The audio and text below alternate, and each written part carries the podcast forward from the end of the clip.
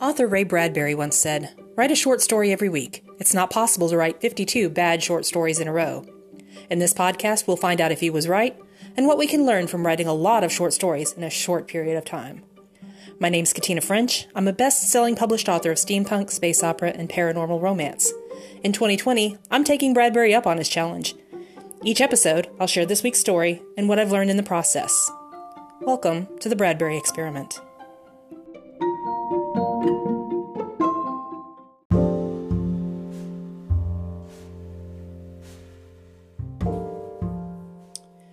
Hey, friends and experimenters. Welcome to what I have decided to call Season 2 of the Bradbury Experiment.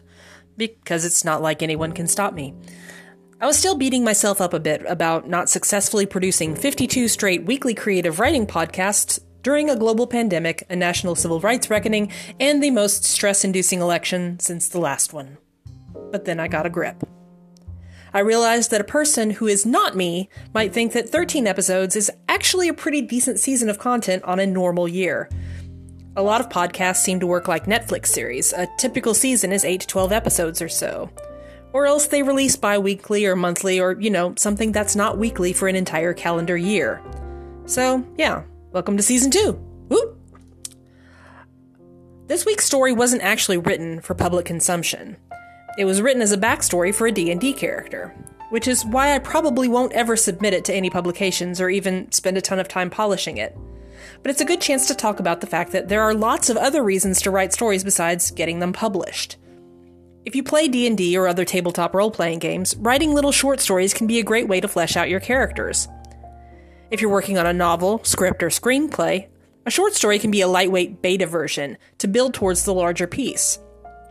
You can write short stories to help understand your protagonist, or better yet, your antagonist or secondary characters to help give them more depth. You can write short stories to help develop your setting, or to get a minimum viable product version of the plot worked out. Short stories can also just be craft practice on a particular skill, like description or dialogue or characterization. These stories are valuable even if you never intend to show them to anyone else. In fact, sometimes just the knowledge that you don't intend to show a piece to anyone else can lead to taking risks and getting out of your comfort zone, which can really improve your writing. And since we're mixing things up, this episode we have a special guest narrator, my husband Chris. So, without further rambling, I invite you to enjoy The Devil You Know.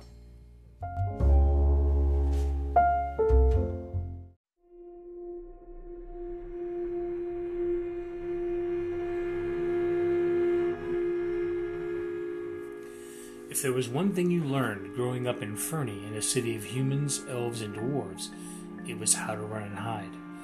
The other races each had their own particular style of self righteous piety, but they all agreed that Inferni, however many generations they might be removed from their demonic ancestry, were all unholy abominations. The adults would spit devil spawn, fiendling, and other ruder epithets at you twisting their fingers into obscene warding signs. Children and adolescents, lacking the eloquence of their elders, relied on simpler, more ancient methods of ensuring you understood your place. Solemnity knew how to take a beating any Inferni did, or they died. At times she wished they were right, and she actually could call upon the dark powers of her ancestors to char them with hellfire and brimstone.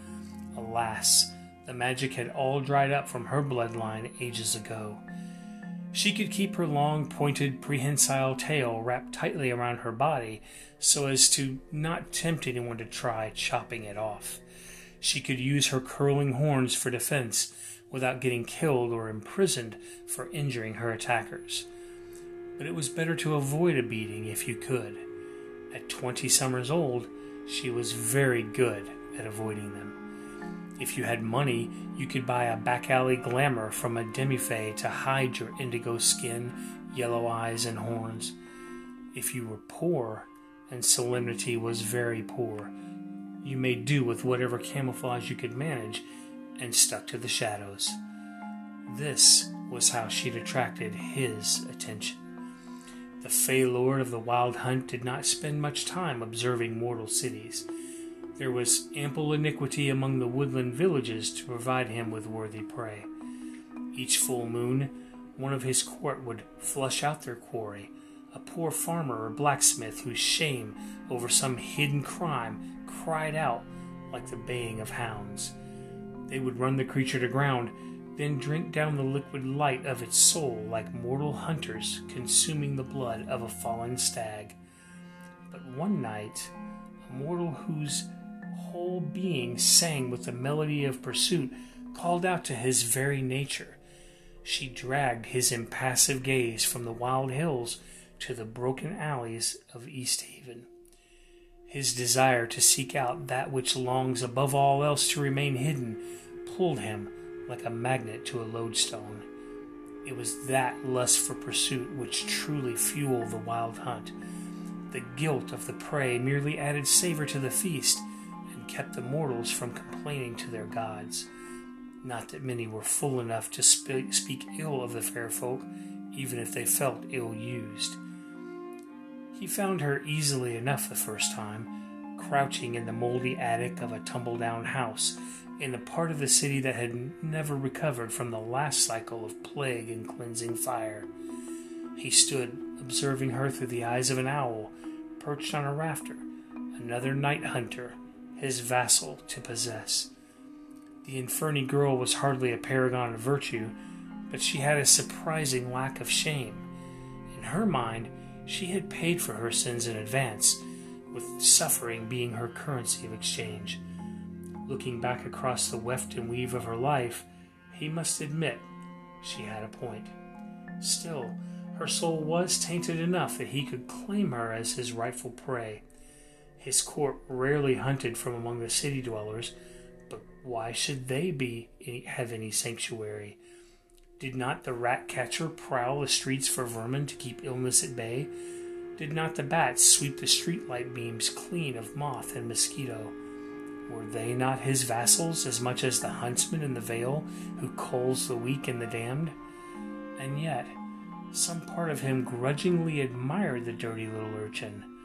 Like a hind who had grown to great strength, she had evaded a hundred cruel pursuers in her short life. As sweet as her soul might be, he found to his surprise the idea of taking it repulsed him. But neither could he ignore her.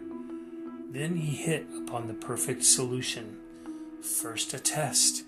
If she passed, a boon. Solemnity had seen many strange things in her twenty years.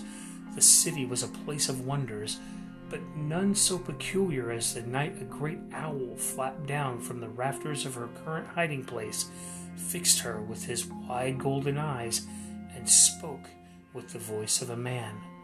No, not a man, one of the fair folk in disguise.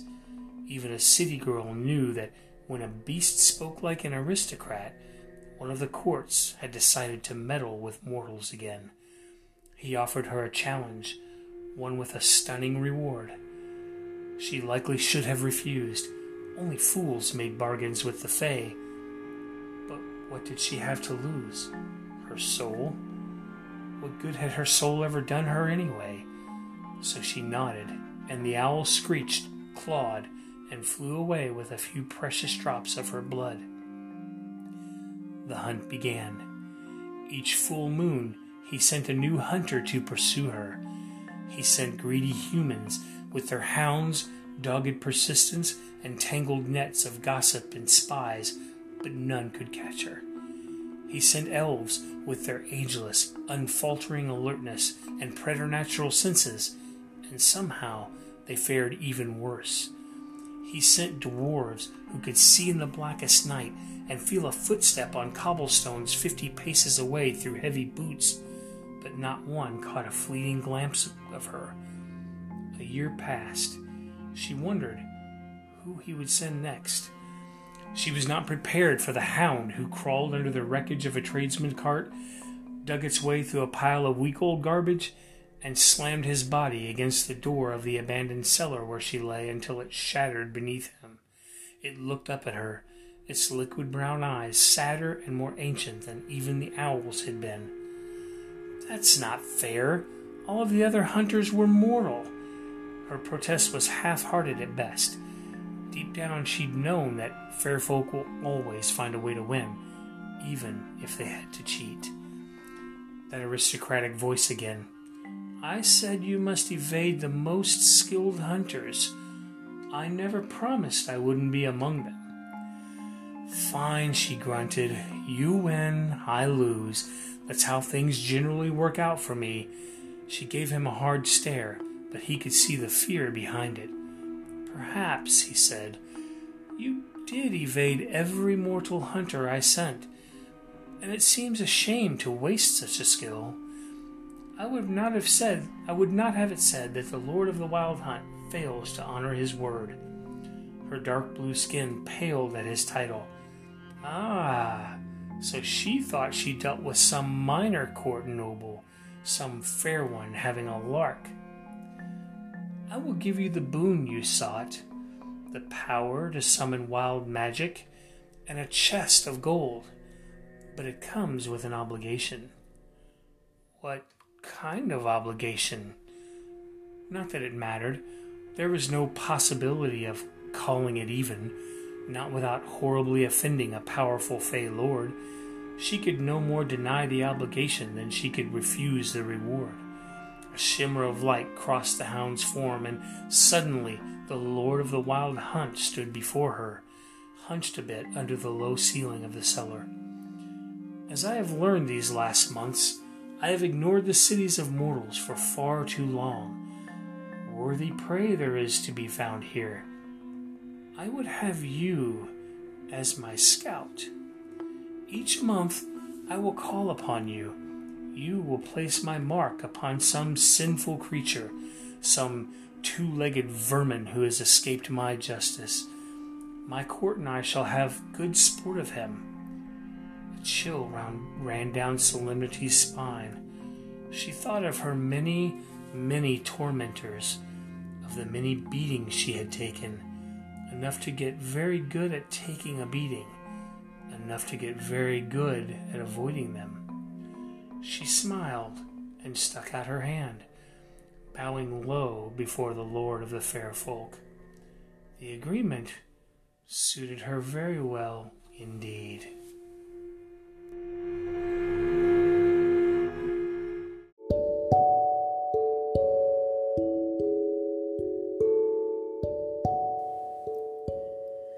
Hope you've enjoyed this first episode of Season 2 and also enjoyed getting a little change of pace with the voiceover.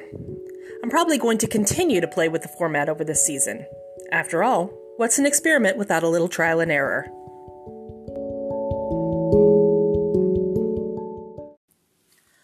Thanks for listening to this episode of the Bradbury Experiment.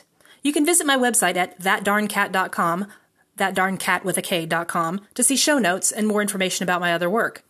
And if you're interested in doing a Bradbury experiment of your own, let me know.